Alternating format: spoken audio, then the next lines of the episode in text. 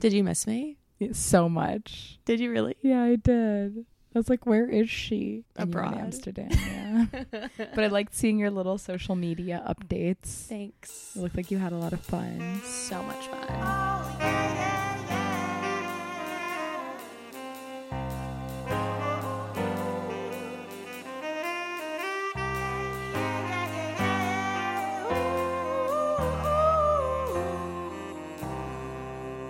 Did you have something to tell I have me? like a little story. Okay, go. It's not crazy, Tell but it's funny. me. Okay, so I went on a date this week with a Tinder man. He was really handsome. He was like six three, really well wow. built. Wait, how tall are you? Wait, five five. five six. Oh. so close. Mm. Um, almost six nine. Anyway, Hmm. yeah, he was hot, and we got drinks, but he turned out to be just like kind of quiet, and he was nice, but I wasn't super into it. So I went to say goodbye to him, and I went to give him a hug and like kissed him on the cheek. And as I was kissing him on the cheek, I think he got confused and he put his tongue in my ear. What? and I was just like, okay, bye. And as I was walking, I was like, wait, like he really did put his tongue in my ear because my ear is wet right now. And no matter how many times I like wiped it, it still felt wet.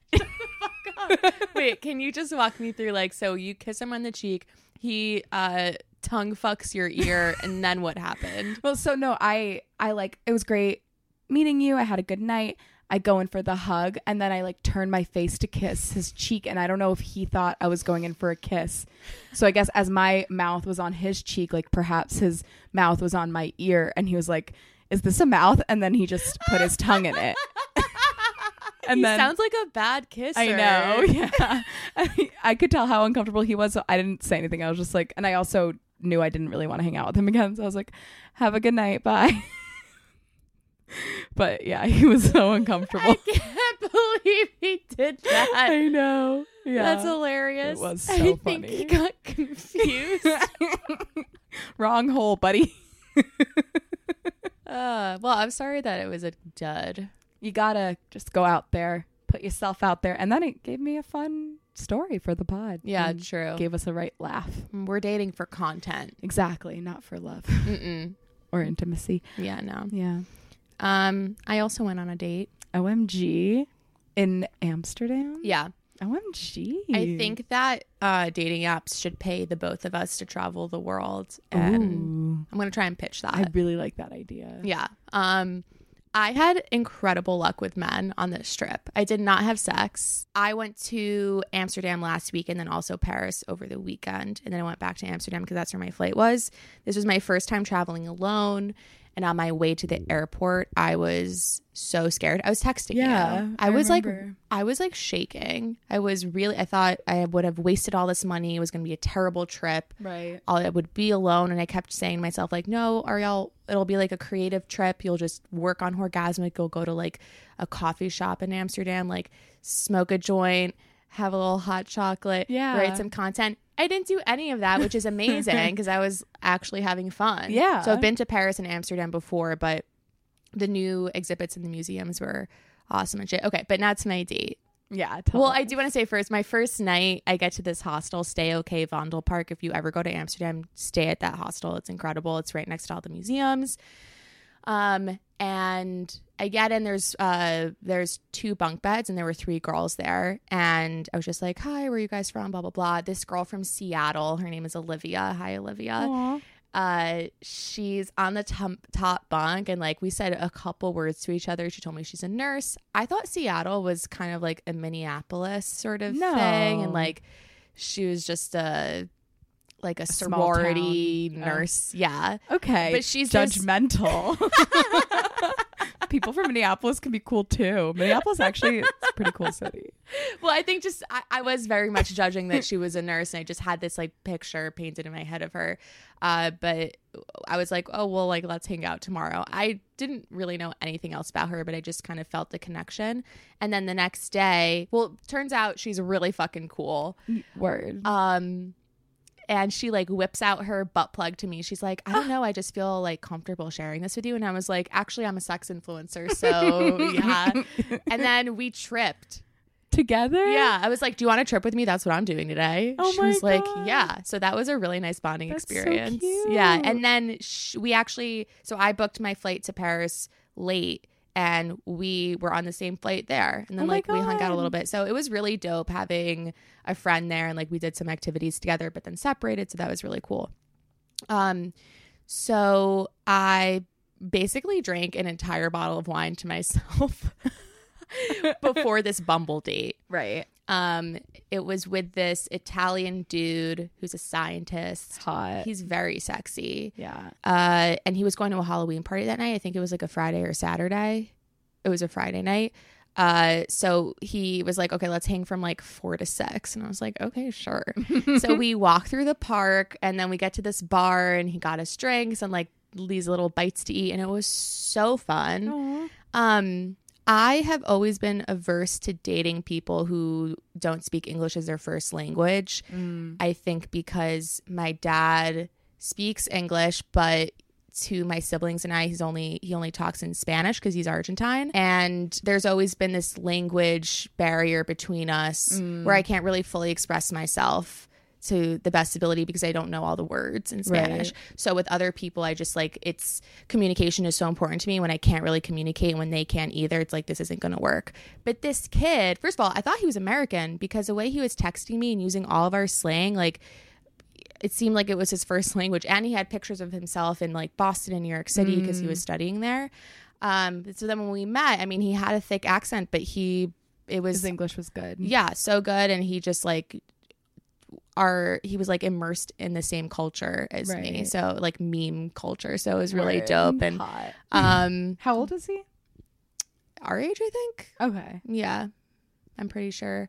And he, well, I, was ju- I think I was just really lucky. Like the one dude that I went on a date with, where I actually hit it off. Then I went to Paris. Then when I came back, um, I tripped a second time Oh wow. at this museum, but it didn't work as well because yeah, I like waited four days, but I also needed more um to like get that full effect. So I was not tripping hard, but a little bit. And so he came and found me.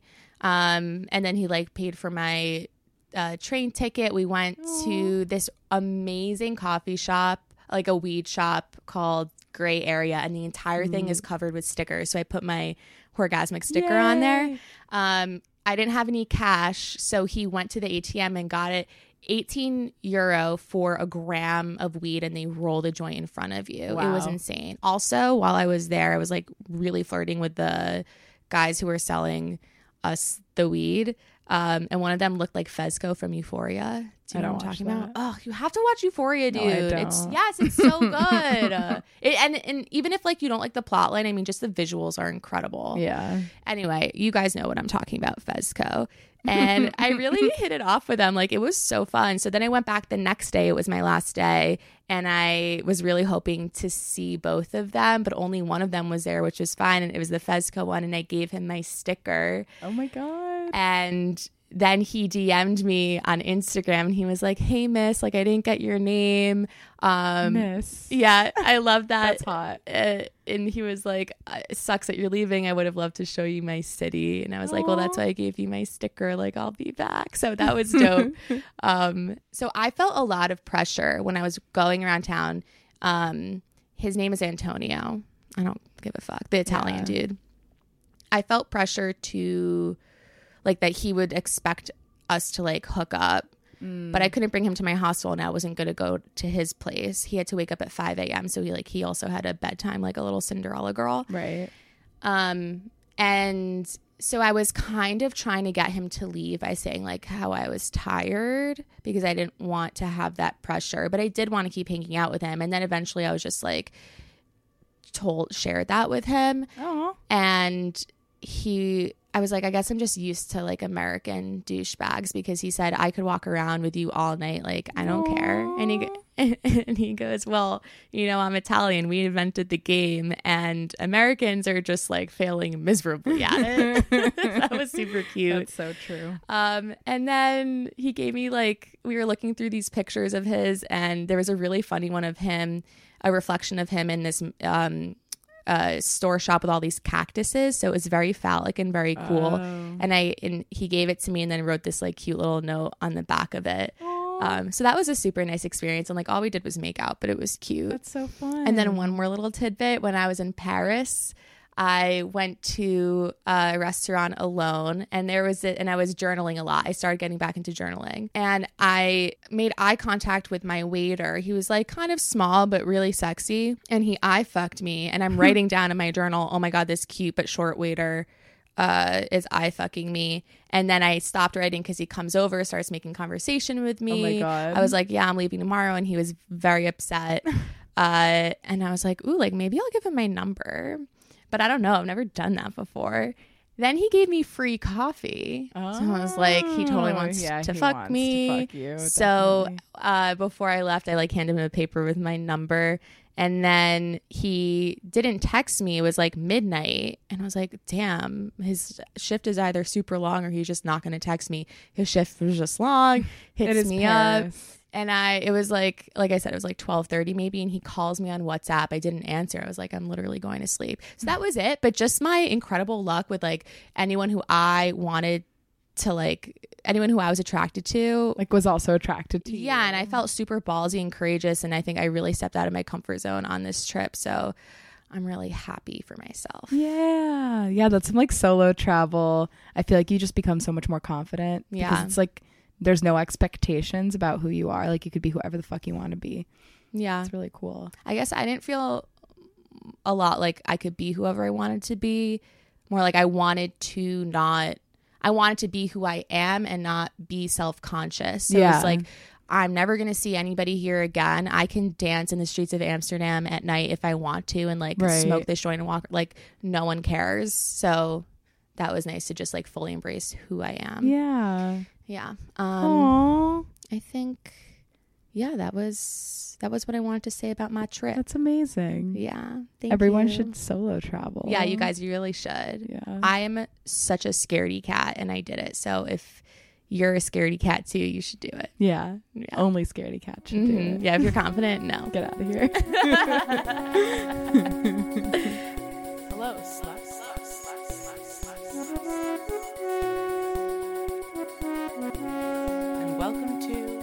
Sex, News.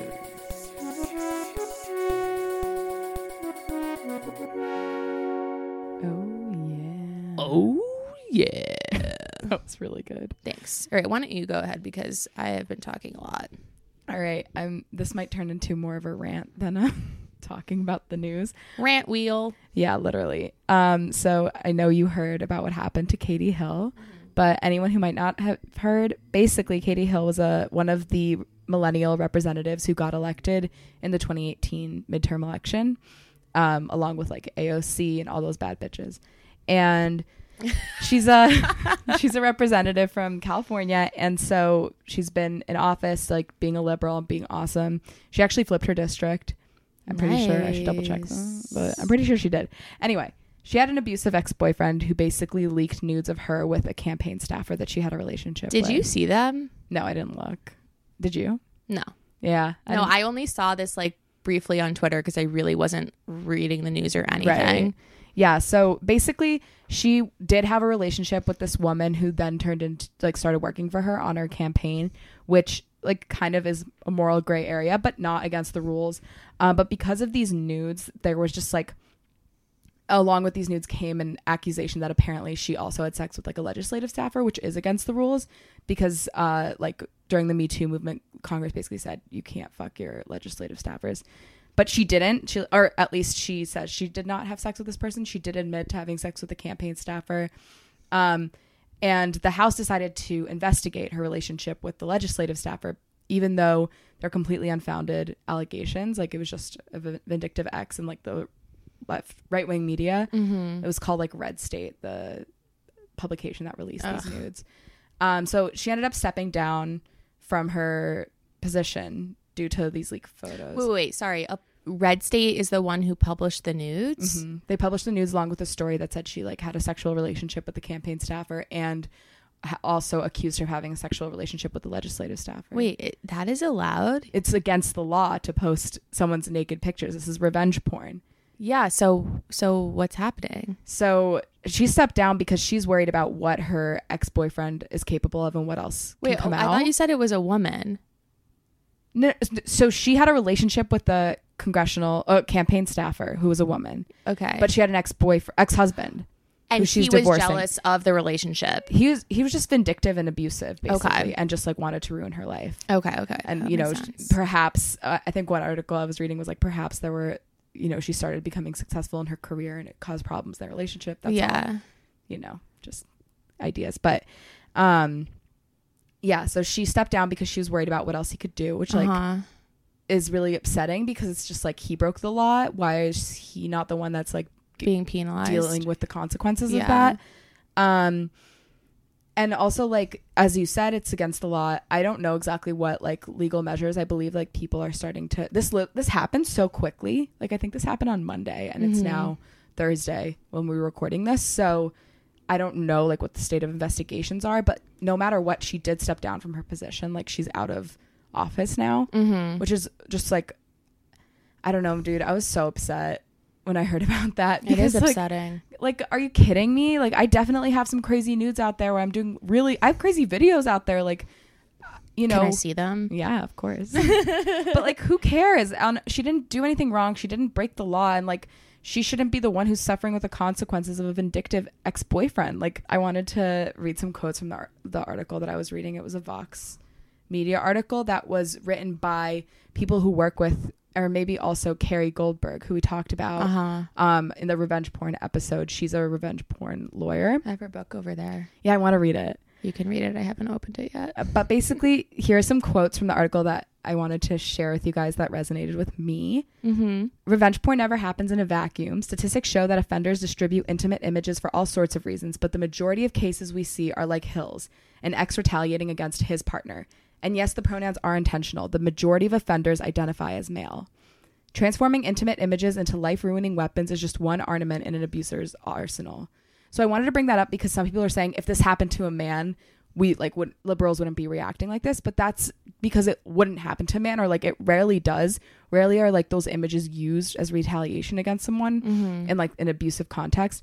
Anthony Weiner, yes, his dick pic came out, but he was sending his dick pic to randos. It wasn't like and a also significant other. minors. and children. So like that was more of the, the thing at more horrific part. Yeah.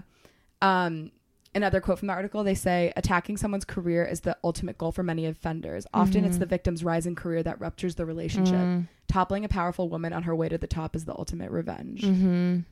Um, and then there's two more. Men, on the other hand, can be credibly accused of serial sexual assault and yet still find a place in our boardrooms, on the Supreme Court, and in the Oval Office. Brett Kavanaugh, Donald fucking Trump, like these people who have done horrific things and are still in power. Whereas this woman who is just at the beginning of her career, who didn't do anything wrong. Yeah. I mean, are you surprised, Miriam? Honestly, yeah, I know I shouldn't be. I know I should be used to this, but it's like so. Well, I mean, not used to it, but I, I don't know. Like, I know I shouldn't be surprised. I know that this is like how the world is, that we live in a misogynist society, but it still like angers me so much. Maybe or it's how the states is the states, America. That's how US. America. Yeah. yeah, yeah. Um, and then the last thing that they talk about, which like I think it was interesting, a lot of articles have kind of been talking about like this is the first time someone has stepped down from a position due to revenge porn. Mm-hmm. So a lot of publications have been like kind of asking the question basically like if you are under the age of 35 you probably have nudes out there Mm-hmm. So if you're going to be in office, like, is this a problem? Is this something that's people are going to be stepping down from, or is there going to be a new way that we deal with this sort of shit? Mm-hmm. Um, so one of the quotes, the last quote from the article that I'll read. Uh, Hill's treatment could impact a rising generation of female leaders who may reconsider a run for public office or vying for executive positions for fear of private sexual material that they shared with partners could become public. The hypothetical fear of being a victim of revenge porn or blackmailed by an ex might have a chilling effect on women or members of the LGBTQ community, deterring them from applying for high powered or high profile positions. Mm-hmm. So, like, even the fact that this happened could have really detrimental effects on women being like, oh, wow, Hill had to step down from her Mhm. job.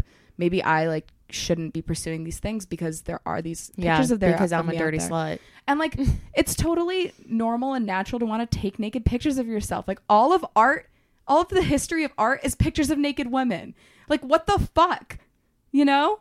Yeah. Um I I feel like this is something not unique, but like I'm just gonna say unique to the states. Like I, I would love to see data on for instance, Amsterdam, where sex education, or the Netherlands, where sex education is very valued and very comprehensive, and they start in like kindergarten, Right. where they learn how to communicate their feelings. yeah. And here, where we have, there's such a toxic masculinity is such a prevalent thing in the States. Like, maybe in places where there is no toxic masculinity because of the education system, maybe there isn't so much revenge porn there. Do you know what I mean? Like there's less toxic. Like the thing causing revenge porn is toxic masculinity. exactly. Yeah. And I mean, like, there were even a lot of Republican coworkers of Hills who were saying like this is fucked up. oh, that's like, awesome. Yeah, a lot of people were saying like this is her personal shit. It shouldn't be public and she shouldn't have had to step down. Like imagine the most personal thing you have becoming public. Yeah. Like that's already horrible. mm-hmm. Um so that was cool that there were some conservatives out there who were like supporting her. But I mean this all happened because of the fucking far right. So fuck them. Yeah. Fuck you guys. And they should be arrested and sent to prison. the key to everything is communication. Yeah. And when you don't feel comfortable communicating, like a lot of you guys, when you write in about your questions, like how do I, how do I get my, how do I convince my girlfriend to give me a blowjob? Like for you, you don't convince, you just say like, hey, can I? W- would you do that for me? Right. You just just fucking we talk. can't read each other's minds. Yeah. Ugh. Yeah. Anyways, bummer. Back to you, Ariel. FYI, just because you had an orgasm doesn't mean the sex was good. Ooh. Um, have you ever had an orgasm that you didn't like? No. but I've had orgasms with, and the sex wasn't particularly good. Hmm. Yeah. Mm. Because I'm I'm a low low threshold baby. Right, true for for orgasm. Uh, well, there was this new study that showed that not all orgasms are good. Um, the researchers wanted to see if an orgasm, specifically during consensual sex, they did talk about non-consensual well, rape, I guess, but I'm going to be focusing on uh, consensual sex. Is having the orgasm is usually a positive experience, and they wanted to see if it could be negative. And spoiler alert, indeed, they can be. Damn. And bad orgasms can have negative impacts on relationships, sexuality, and psychological health. So it's important that we get into it. So it's published in the Archive of Sexual Behavior uh, with accounts from 289 women. Um, so why wouldn't you enjoy an orgasm during consensual sex? Do you have any guesses? I mean, you're it's just like your body reacting, right? Like, what if you're not mentally there? Yeah, that could definitely be a thing. And also in in uh, in cases of sexual assault, it's like you didn't want to have sex, but your body can't help the orgasm. It's, Yeah. it's a physiological response. Um, but again, this is consensually. So the first one, having sex when you don't want to, but your partner does, so avoiding conflict. Um, Is that consensual? yeah when you're like yeah we'll have sex but like i wasn't really in the Oh. mood like i don't want to um the other person isn't forcing them maybe they're like guilting them into it but ultimately like they they do engage in it so then when they have the orgasm they just like they weren't trying to anyway and Right. it happened and they're like Ugh, okay um feeling obligated to orgasm to like when you're trying to even the playing field and make it fair so like maybe if a woman uh, is like trying to orgasm so that she feels like the the dude isn't the only one who's coming. Right. Um, and I'm I'm pretty sure this is just heterosexual relationships. Um, so then when you have that pressure and then you do orgasm, it's just like not as fulfilling. Health issues. So here's a quote from one person. She said the orgasm was less pleasurable. It felt like the physio the physiology of an orgasm without the emotional or spiritual component. It was also painful. Like I didn't have the adrenaline to buffer the physical sensation. I don't really understand that. Yeah. Like I can't relate. For me, orgasms are super mental too. Like a lot's happening in my mind. Yeah. You know, But I guess maybe that's that's it's like her, a separation. Yeah. There's like a yeah, separation. Uh, and then the lack of mental connection. I feel like these are kind of similar. So yeah. another quote, orgasm was the natural ending to a sexual encounter, so the faster I could get there, the sooner it could be over. But the orgasm was not as pleasurable because I wasn't mentally engaged in the encounter. So like just trying to get it over with. Right. So like an orgasm still feels good, but I think it's the intent of the orgasm is what makes it bad. Right. Like, oh, I just want to get this out. Yeah. Is it going to be as fun as just lay back, relax, and come? Yeah. I didn't read all of the people's responses. Um, but for the ones who wanted to avoid conflict and were just like, fine, we'll fuck, I feel like they must have been upset with their partner or something because annoyed. yeah, because like if you're having sex and then like I mean you usually get into it, um, and then if and if you get to the point of orgasm, like you would think that they were enjoying it, Yeah. But then it was the intent; they didn't wanna, Right. so they didn't love that orgasm. Anyway, back to you, Miriam. All right. So, if you're a loyal fan of the pod, we've talked about the UK porn block. Um, and as we talked about last week, it failed. But not, that's not stopping Australia from trying their own. So, the Australia Department of Home Affairs proposed using its face verification service to verify internet users trying to look at porn. Basically, it's the service that like scans your face and then matches it to a government ID. Wait, Australia's supposed to be so sex positive. there's i mean they're not passed they haven't passed this yet they're just talking about it but the conservatives in the um department of home affairs are kind of like we could block porn like for people under 18 years old Mm. um but obviously there's a lot of problems with this like i wouldn't want people knowing what type of porn i'm watching based on my government id you know like i wouldn't want like bdsm spank tees be tied to my social security number is what i'm saying What's even your though social security number? Good one. yeah. Back to you, Ariel. Shocking new report. Women in married or committed relationships have better sex lives. That makes sense. Meow reports. What? I don't know. That's that's the site that they reported it. Oh. This was published this month in the Journal of Sex Research. Um, 1,084 sexually active women ages 18 to 71 Hell completed an online survey. Uh, and the results showed that women in committed relationships had 15% more orgasm than those who weren't on average. And also, women in relationships were 10% more likely to be sexually satisfied. Word. Um, this is because you feel comfortable with your partner where you can communicate. And I think we talked about this in in one of the recent episodes that communicating with your partner um, is shown to or couples who communicate with each other have better sex lives. Right.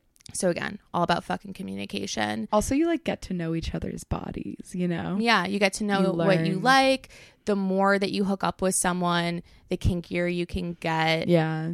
uh just like and one night stands i mean if you're doing a one night stand in my experience like um if i'm not really into the person then i am just trying to make them come and leave because obviously i'm not coming Right. and then the other person maybe if it's a fucking chuck like they don't care about me either Yeah. You're just trying to get your nut. But if you love someone, you like want to make them feel good because you love them and you care about them. exactly yeah and there was they the article spoke a little bit about this and and this i think is another topic that we could expand on at a different point but like why a fuckboy might not be into you or like someone that you're Mm. casually having sex with because um, oxytocin is the social bonding hormone that is released in both men and women during orgasm um, and also just like when you are cuddling and touching each other but the the biggest release is during orgasm. So even though i don't orgasm i'm still like getting the oxytocin during sex.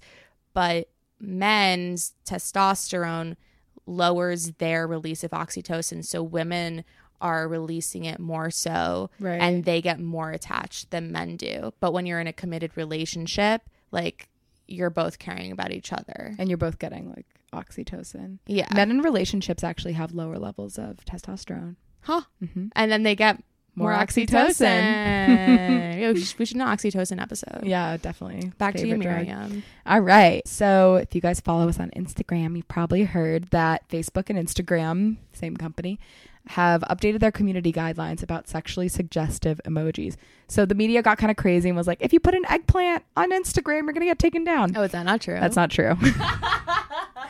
uh, but the guidelines are very vague. So basically, in order to violate the policy a user's post must meet two criteria. Yeah, let's violate them. Yeah. The first is to offer or ask um, for anything including nudes, sex, or explicit chats, like any sexual content. If you're offering or asking for it, that violates it. And it's either implicitly or directly.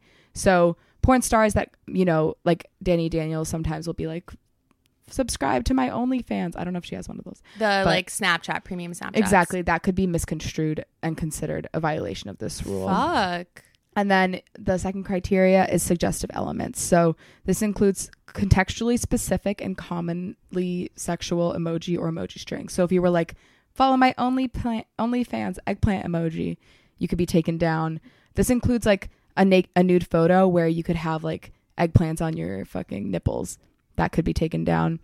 Um, so obviously this is pretty bad for sex workers and for porn stars, especially because in this modern day and age, Facebook and Instagram is how we market ourselves. Like we Mhm. have a Instagram for this pod at SMH Pod, and when it was taken down, we got less listens on our podcast. Like it affected our business. Is that true? Yeah, yeah, Oh. we've gotten more listens since the Instagram's been my back. god. Yeah, I know. I mean, it could have been like correlation with the certain episodes that were out. Like we had our technical difficulties episode, but um, you know, it did go down and it became harder to market and harder to reach people. hmm Um, and it's like, yes, Facebook is its own business, but they also like fucking Mark Zuckerberg's running around saying we're not going to fact check political ads. So basically, politicians can pay and like post ads containing complete lies, but we are going to like micromanage sex workers and porn stars who are trying to just like make fucking money, you know? It's mm-hmm. like let sex workers make money and make politicians tell the people the fucking truth. I mean, okay, when we th- when we think about how did Facebook get started, Zuckerberg was ranking Hot or not. women. So this really isn't surprising. Like Yeah, he's a he's a- misogynistic asshole. Yes. And his little Asian daughter is absolutely adorable. Actually, maybe I think he has two children.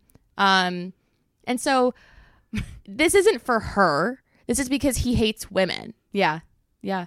And it, it it's just policing of sex workers and our bodies and telling us like certain bodies are okay and certain bodies aren't. Like Salty World, I shared like one of their posts the other day where they had pictures of people who have breasts and they photoshopped uh The Like male male nipples. nipples oh, on top of the breast. That slideshow. That was so and it was like are you like y- you can literally post a topless picture of yourself on Facebook, Photoshop your a man's nipple on top of your nipple, and that's okay. how do they? How do they know? How people have done it like in a video and also salty had like this whole thing with instagram because they posted a picture of a non-binary person with their breasts and instagram took it down they were like no this person's not a woman this person's non-binary and instagram was like oh and then they basically had to accept that but that's like insane we should all be non-binary. let all of our titties out Maybe that's the loophole. yeah I we shouldn't identify as women anymore. I- yeah maybe i'll just start doing that and post my titties on instagram yeah, no, I'm non-binary. yeah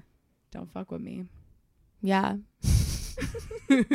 okay, but so does this mean that both of our accounts are going to be taken down again? the thing is like it's very there, there's like a lot of space for loopholes and like in- you know how you know how we got taken down for stupid bullshit like the fucking Yeah. algorithm was like this is wrong so i mean the fact that we got our instagrams back shows that we didn't post anything completely violating of the guidelines because they allowed us back on so Well, I, I don't know how that account got yours back, but I got mine back only because I got connected with someone who works at Facebook. right i think the person i spoke to worked at instagram i'm not sure i didn't ask them a lot Oh. of questions Ooh, a little vigilante. I, know, I yeah, love on our side Oh my god, yeah.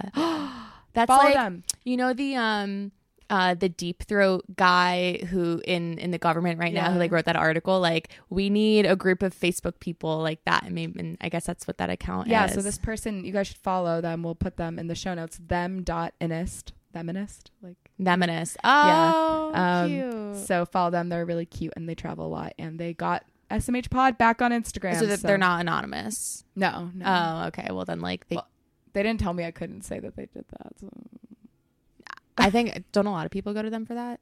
probably. Yeah. Okay. Well, secrets out. Okay, back to you, Ariel. okay. Um there's a new dick sucking emoji. Oh, like how is this emoji allowed? yeah, are you fucking kidding me? well, I guess Apple created it. Um, but it's this girl on her knees with a ponytail. Um, this tweet went viral. Like Apple was tweeting out um, the emojis, and then somebody quote tweeted it and was like, "She even got her hair in a ponytail. Nah, that's a dick sucking emoji." um, I How wonderful. I have iOS 13, so I'm gonna see if I have that emoji. right yeah, I need a new phone. You Um, can update your software without getting a new phone.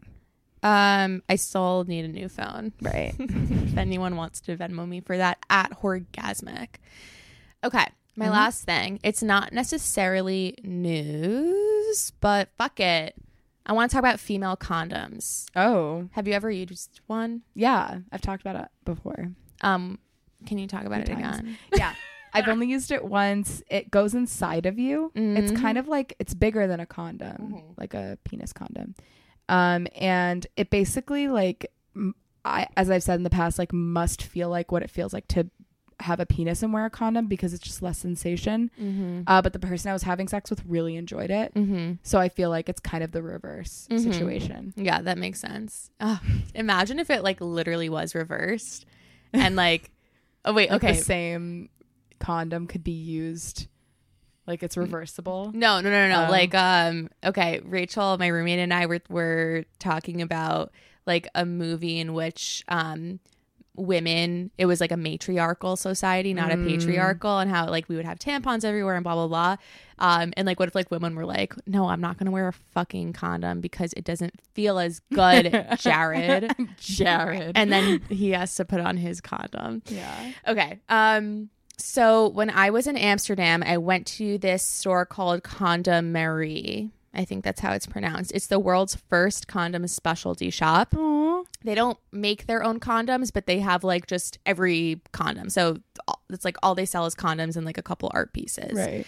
Um, so you couldn't take photographs when you go inside because uh, they didn't want to make shoppers feel uncomfortable. Right. But so I walked in and I was like, "Hey, I'm a sex influencer. I'd love to take some photos and just like show this off on the gram." They said, "All right, uh, let's get the the owner over here." So this guy, um, he's like an older dude, very uh, spiffy looking. His name is Theodore Van Aw. Boven, and we talked. Um, he's so dope. We know a lot of the same researchers, so it was really cool talking to him. And he was like, I told him about um, Orgasmic and SMH, and he was like, "You guys are my like connection to the younger generation." yeah. and he was just talking about how important it is uh, to have proper sex education and also cater to each country Mm. specifically. So, like, an approach in Amsterdam might not be the same as um, in like France, right. or the Netherlands, whatever the fuck. Okay. Um, so he was showing me the female condoms, which we're calling internal condoms. Mm, right. That makes sense. Yeah, 'cause it's just like a better word for it. So they came out in 1992.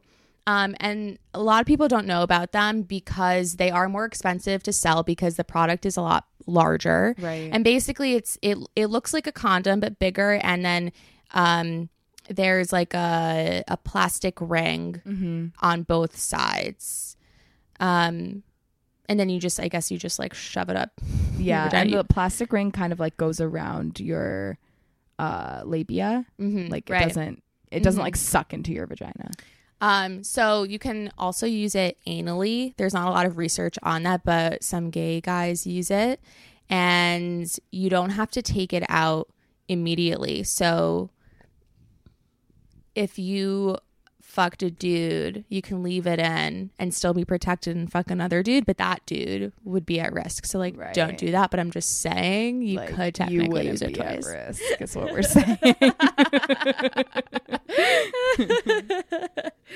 okay. So the pros of internal condoms. They can be used eight hours before sex. I'm uh I'm I'm playing I'm- footsie. Yeah, we're playing footsie. but you're wearing a sock, so it's kind of like a condom. Wait, look at my socks. Aren't they cool? Yeah, I was trying to figure out what it was. It's a woman taking a selfie. I also have really cool a nude um, selfie. I have like boobs boob socks. I'll show you later. So cute. I just got them in Amsterdam Yeah. or Paris actually. Um, anyway, so you can put it in eight hours before sex, so like you don't have to interrupt the sex like when you're doing it, which is Oh, kind of that's cool. Um, but it is best if you do it like 20 minutes before sex and also if you use lube because apparently there's like a rustling noise that happens. So if you Oh. do it that way, then it's better. But like there's like remember that. fapping noises when you fuck, Fap, fap, like fap, whatever.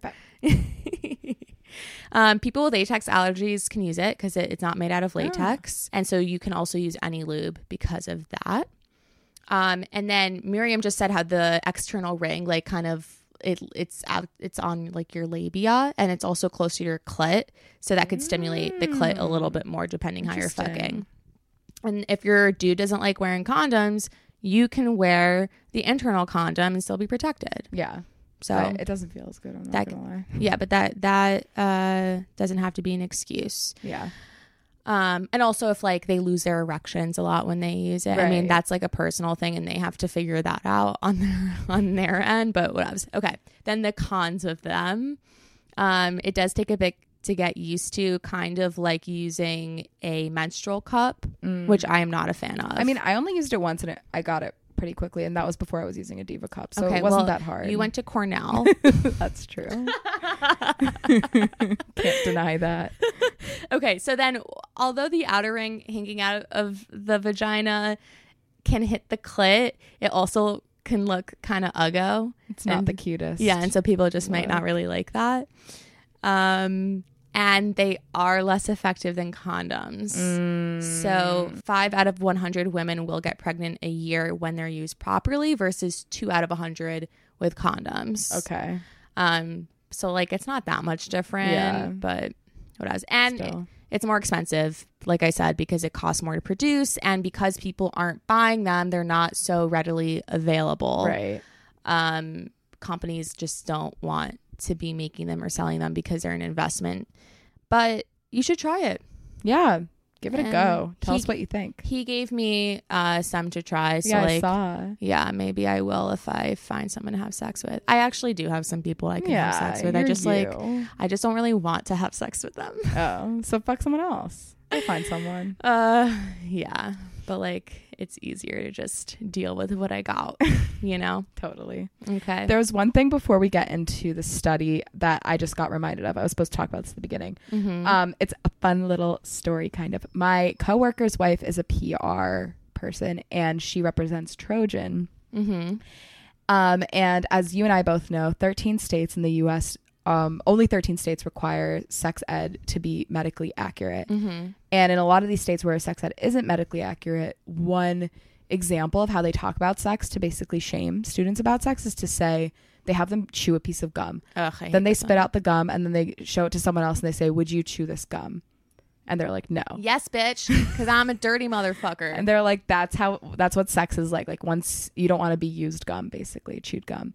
So, uh, this PR agent is teaming up with, Tro- or working for Trojan, and she was in the, at, like, in front of the White House, posted this huge sculpture, basically, of a bunch of chewed up gum. oh my god. And it says, like, you are not chewed gum. Aww. Yeah. I really liked it. I'll share the picture to the I love Instagram. that. Yeah. Isn't that sweet? Oh my god. Right. There's like a um a handful of those sort of tactics that people use. I don't remember the other one. There was like a lock and key, like you want to have a key that can open a bunch of locks, but you don't want to have a lock that'll open to any key. Oh my god. I Ew, know. Rude. One was like a used sock. I've heard. I don't understand. I mean, one. I use my socks at least three times. yeah. I mean, if they don't smell bad, like, Yeah. I'll stick it back So on. uh, you can only have sex with three different people. yeah, only three different pairs. but once you start smelling bad, you gotta stop. Yeah, it's time to put it in the wash. As in uh baptized. Yes. You get Yeah. born again. Or in the I mikvah if you're Jewish. I should probably go to the mikvah. Just kidding. Yeah. It's not dirty to have sex. Fun. No. Obviously, It's clean. if you are clean. Yeah. If you're dirty, it can be. it can be dirty. Anyway.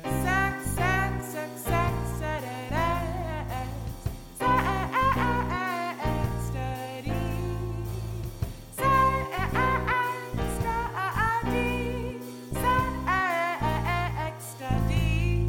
What are we we talking about today, Ariel? Porn addiction. Jazz hands. Are you addicted to porn? Definitely not. Are you? No. Oh. All right. Podcast over. I guess when I was younger, I thought maybe I was watching porn too much, but that's only because I was young and didn't. Shame and stigma. Yeah.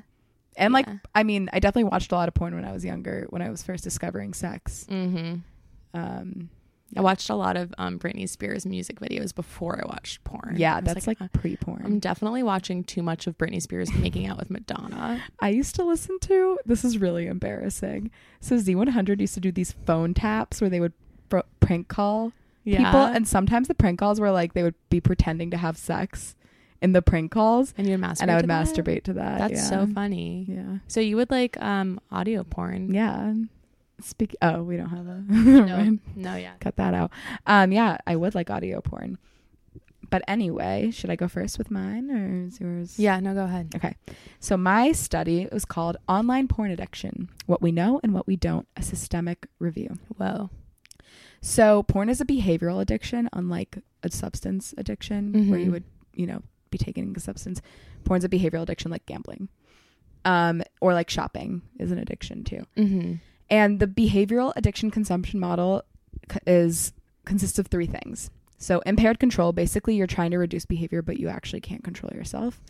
Um, impairment, so loss of interest and neglect in other areas of life. Like you're Mhm. not hanging out with your kids, you're masturbating to porn. Mm-hmm. Um, and risky use. So you're using using you're watching porn despite the fact that it's fucking up your life and like Mhm. watching it could be even risky like maybe you're in the office or something right. You have no control. yeah this kind of gets conflated with hypersexual disorder because there's Mhm. just not enough research in this space um, and usually uh, porn addiction is associated with significant distress feelings of shame and psychosocial dysfunction so one study that they reviewed in australia had 21000 participants they found Mm. 1.2% of women and 4.4% of men consider themselves to be addicted to sex and pornography Good. That's very low. yeah but it's also like three times the men basically so this is a Mhm. little bit more skewed to people who identify as men Mm-hmm. And also gay men. they didn't specify. Well, I found that in my research, so just a little All right. supplemental. Spoiler alert. so, um, some predictors for problematic sexual behavior and porn use include being a man, um, young age, religiousness, Mm. frequent internet use, Mm. negative mood states, being generally prone to sexual boredom, and novelty seeking, which I think a lot of people are novelty seeking, but yeah. In general, as I mentioned before, it's very hard to def- study and define s- pathological sexual behavior without stigmatizing people because Mhm. One person was trying to define it as like having more than seven orgasms a week, but like that's pretty stigmatizing towards us multi orgasmic bitches like me. yeah. Um, but this is a real thing. There's evidence of tolerance to porn if you're addicted and withdrawal symptoms. So if you're not watching porn, like you start feeling shitty. Um, and this addiction is basically driven by a need to reduce anxiety, not actually sexual desire. So that's an addiction, right? Like if you enjoy doing coke, you're not addicted to it. But if you like feel really anxious and horrible unless you do coke, then that's an addiction. Mhm. so It's that's like kind of- me smoking weed Exactly. Like because I have anxiety. Right. Right. So, and this is just true in general of addiction. Like some people are just more prone to it than others, especially if Mhm. you have underlying mental health issues. Mm-hmm. Um, one theory about addiction to porn is that it might be considered super normal stimuli. So, our ancestors did not evolve with porn. They had like maybe cave drawings and they fucked each other. Those cave drawings are hot. Yeah, but Have there wasn't. the Pompeii drawings. Oh yeah, they're super hot, but there wasn't like live action fucking like gang bang bukkake shit, you know? Um and so it's like overstimulates us in a way that regular imagery and regular sex almost can't because you can't always be having bukkake, you know what I mean? you just can't. I mean, some people can. Bukkake served daily. yeah. That's our new coffee shop. Um they looked at the brains of patients with compulsive sexual disorder and they Bukkake found brew. Sorry, it's. That's a really good coffee for a coffee shop. When we get really famous, that's going to be in our store. Yeah, hundred percent. Okay. But they found that the brain patterns of people with compulsive sexual disorder do mirror those of people who are addicted to drugs. So it's not like they're sexually attracted to everything, but when they view sexual stimuli, they like react heavily in their minds the way a drug addict does. Um, so yeah, that's basically everything that I wanted to say about that. Um, except one more thing. This is definitely a thing, porn addiction, but it's not that different from like video game addiction or shopping addiction. Like it's not fucked up. It's not like porn is inherently addictive. It's just Mhm. that it does release dopamine to watch porn as it releases dopamine to exercise and do a lot of other things. And if you're dealing with like mental health issues, that can be a coping mechanism or like a way to escape your problems. But Mhm. it doesn't mean that porn is inherently addictive. Mhm. Okay. Um, my study kind of negates what you just said. Oh shit! All right, hit me. All right. I bit my tongue because I do interrupt you a lot, and um, I was trying not to. So, yeah, psychologists prefer to use compulsive sexual behavior disorder over hypersexual disorder or porn addiction, like you said, because it's very stigmatizing. Um, and actually, both of those um, latter two that I just said were re- those terms were rejected by the DSM and the APA, American Psychoanalytic Association, because they're like, no. Um, and yeah, so they say it describes a behavioral pattern, like you said, not an addiction.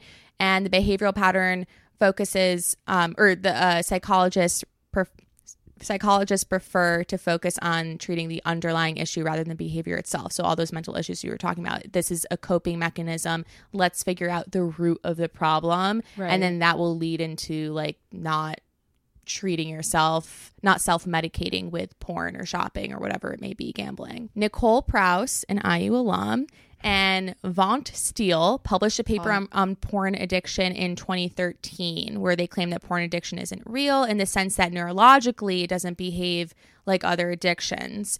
And from that study, they got six legal threats and anonymous emails telling them to kill themselves. Holy shit! Nicole Prause is one of my favorite researchers. She founded Liberos LLC, which is uh, dedicated to sex research. Um, and she does a lot of like fMRI and EEG studies, like having people masturbate um, in her lab and like seeing all those physical responses. So that's very controversial. And she's constantly getting these emails and death threats. I would follow her on Twitter. She's so badass and just like yeah. the more people fight back at her, the more she fights back. Fuck yeah. Yeah. Okay. Two years later in 2015, she and a bunch of other researchers came out with a study called Modulation of Late Positive Potentials by Sexual Images in Problem Users and Controls Inconsistent with Porn Addiction. So, late positive potential, LLP, measures like the brain reaction, the like image, the, um, how your brain is reacting to the stimuli that you see. Right. Okay. Um, so it was published in the Journal of Biological Psychology, and it reaffirmed their previous findings that porn addiction isn't real in the sense that some people believe it. So it's the largest neuroscience investigation of porn addiction ever studied. Um, and it included 122 participants, which doesn't seem that big, but it's still the largest one. So they asked them questions about uh, their relationship with visual sexual stimuli, and they were hooked up to an EEG, which is this device that measures electrical activity in the brain. So it's um, if you've seen Back to the Future in the fir- first movie, where Doc has like that head, that like um, helmet thing on, that was basically an EEG. I've done it before, but I didn't have a helmet. They like actually put it on my Yeah. head. the like The um, little sticker thingies. electrodes, yeah. Um okay, so they were they were hooked up to this and they were shown a few categories of photos. Pleasant ones like skydiving. That's what they said. Like That's I pleasant. I wouldn't say that's that sounds like scary a little. Yeah. Neutral ones like portraits, unpleasant ones like mutilated bodies Yeah. and sexual images. So the participants um, were comprised of people who have reported um, they themselves think that they're addicted to porn, and then others who don't. Um, so the researchers examined the participants' late positive potential, which, like I said, it measures the intensity of the brain's emotional response at a given moment. The results. People who reported being addicted to porn did not have the same addictive brain activity as people with other addictions when they saw the Huh. sexual images. Yeah. Weird. For example, a cocaine user who sees an image of cocaine would have an increased LPP uh, response. And then actually, people who experienced those major problems with porn usage showed a decreased brain activity when they saw the sexual image, which is opposite of an addict's brain. Yeah. Notably, porn addicts can experience legit problems. Like you said, this study was not saying that porn addiction isn't real or consuming porn doesn't lead to distressing problems in someone's life, but that calling it an addiction on the model which addiction is based is not right. fallacy. Yeah. And that's harmful because when you're trying to treat the addiction, you shouldn't be using like a 12 step program or Mm. treatments that you use for regular addictions. Right. So that's why it's so important to differentiate this and why these results are so important. I wonder why. I think I need to look back at my study to understand because it was a review, so they were probably looking at a lot of shit. Maybe it was older, an older study. Yeah, I think they were. I mean, I, I was reading on a bunch of articles, and a, and a lot of them, especially ones that were trying to make the case that porn addiction is really bad, um, more likely to be like religious uh, websites. They were either basing their information off of really old studies that maybe they just didn't have like the right methodology, or the study was biased, or like they I don't know Right. was wrong, or just like very whatever. I mean, it's really hard to extricate bias from science. Like, it's just difficult. So Yeah. Um, but also a lot of them, what I was reading, they didn't even cite their sources. They were just like, um, yeah, you know, the brain, it looks the same as a cocaine addict's brain, just like you said, but that's not actually true as uh, this shows. So, um, But also, this is one study with a kind of small sample size. So there, I think like at least what my, I took away from my study was that there just needs to be more research because there isn't really much right now. they're not saying that porn addiction isn't real, but that it shouldn't be treated as In the same way as like a cocaine addiction. Yeah, like an alcoholic has to just stop drinking. Like they cannot drink alcohol. Yeah. someone who's addicted to porn, there's like an underlying thing going on. So what Yeah. she says is that um, there's this type of therapy called ACT, acceptance and commitment therapy, which is a, a, viable approach that can involve reducing viewing over time, but not eliminating it. Like porn is not inherently bad, but there's a reason why somebody might be consuming it so much, and we have to like the treatment should be tackling why? Why are they self-medicating that way? Rather than the behavior of exactly exactly. Um and because if you're treating it like an addiction like you're probably not going to be able to help that person because it's not the right way. Um and articles that i was reading were also talking about how porn addiction can lead to erectile dysfunction. Mm, and that's also very messy there's a lot of different factors of why watching a lot of porn can lead to erectile dysfunction that feels like more correlation than causation. yeah I feel like. Yeah. And there's just, yeah, that's like a whole other thing. But if you're addicted to porn, you're not definitely gonna have erectile dysfunction. Right. And well, listen to our erectile dysfunction episode. Yeah, I don't yeah. remember what it was, but just like fucking go to It's our a few episodes ago. You guys yeah, can find it. a couple Yeah. back. There's this thing that I learned in bio class when they teach us about correlation versus causation. Mhm. And it's like the, an increase in ice cream sales are correlated with an increase in murders. So if you look at that, you could be like, oh my God, ice cream makes people kill people. Oh my god. We have to all stop eating ice cream. But it turns out ice cream sales go up in the summer and hot weather gets people more like aroused, you know? Wait, I thought it was that people are more likely to be outside. Oh, I thought it was like in the summer it's hotter, so you get like madder. No, Oh. that's not oh, it. Oh, well. And I, I can say that because I was a psych minor. Yeah. I was a human development minor, which is Well- kind of like a psych minor. Well, but you're wrong. That's true. but yeah, it, but good Basically, point. You Yeah, have to like just because there's a correlation doesn't mean that one thing causes the other thing. exactly. Yes. Cool. Should we answer some questions? Oh yeah. We heard you've got